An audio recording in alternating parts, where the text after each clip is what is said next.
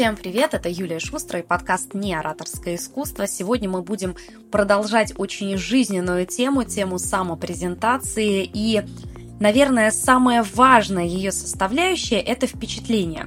Потому что, знаете, бывает такое, человек вроде бы о себе рассказал, вроде все хорошо, но чего-то вот э, не хватает, какой-то или душевности, или, или чего. И вот сегодня я вам расскажу про самые популярные ошибки в самопрезентации, что меняет отношение к вам, независимо от хороших кейсов, цифр и многого другого. Если, сразу скажу, вы хотите с самопрезентацией поработать плотно, и вы точно понимаете, что вам нужно научиться говорить о себе, то сразу идите на мой сайт шустрая.ру, там уже есть готовый мастер-класс по самопрезентации, где прямо поэтапно можно писать э, рассказ о себе, который вы будете использовать в таком гибком варианте. Я уже целый подкаст записывала о том, что самопрезентация не должна быть какой-то выученной формулой, она должна быть, да, выученной, но она должна быть многоплановой, такой, чтобы в нужный момент у вас в голове возникали необходимые факты, а не заученные раз и навсегда. И вот сейчас мы будем с вами говорить об атмосфере. Почему я рекомендую своим а, клиентам, ученикам всегда делать по 10 фактов, хотя, в принципе, в самопрезентации мы обычно используем от 1 э, там, до 4 потому что в зависимости от того, где вы оказались, с кем вы разговариваете, факты будут разные. Но если вы их не укомплектовали в общую систему вот этих 10 фактов, у меня, как правило, и побольше получается, то тогда у вас может сформироваться не очень верная атмосфера. Приведу примеры и кейсы из своей практики.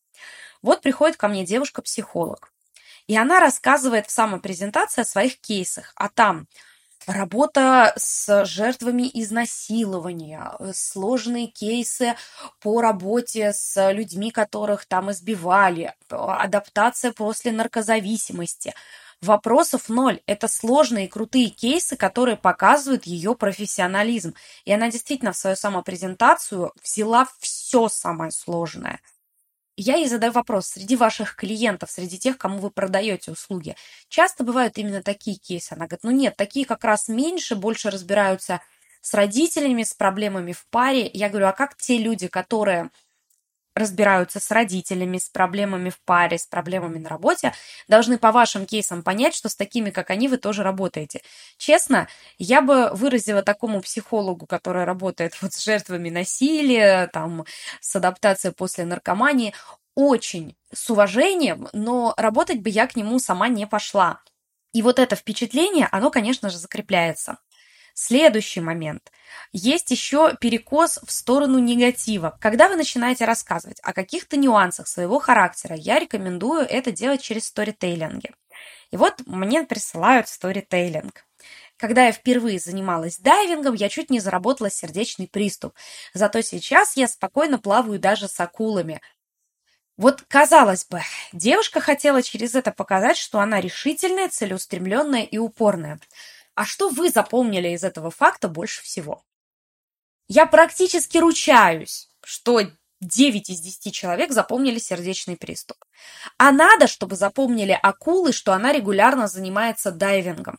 Поэтому, когда мы не выдерживаем конструкцию, когда мы неправильно строим рассказ о себе, остается вот послевкусие не то, которое мы планировали.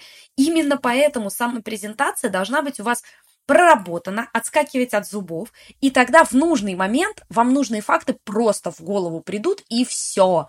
И не будет там никакой проблемы с, э, ну, я начала заниматься э, плаванием, еще вот... Э, вот этого всего не будет, потому что у вас будет четкая отточенная формула в голове, по которой вы дальше пойдете.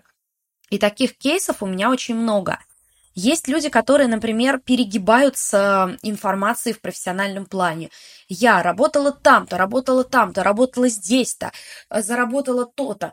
И ты смотришь на эту презентацию и думаешь, а это вообще человек? Ну, то есть она только работает, у нее своего ничего нет вообще, и опять же, вы можете сказать, что если я презентуюсь по работе, зачем мне показывать, какой я человек? Очень даже зачем, потому что вы можете быть на уровне с двумя-тремя другими хорошими профессионалами, но при этом выделяться среди них, например, какими-то качествами характера. То есть в презентации может очень не хватать личного. И это не значит, что вы должны рассказывать про своих детей, мужа и кошку или жену. Вам нужно просто добавить что-то, что говорит о вас не только как о профессионале, но и как о человеке. Или наоборот – есть люди, которые очень любят рассказать о себе как о человеке, но при этом ты смотришь, а занимаешься-то ты чем? Вот именно поэтому презентация должна быть составлена структурно, по пунктам, и только потом уже вы оцениваете общее впечатление от себя. Именно так вы будете создавать именно тот эффект, на который рассчитываете, а не случайный. А вот в этот раз попало, а в следующий раз не попало.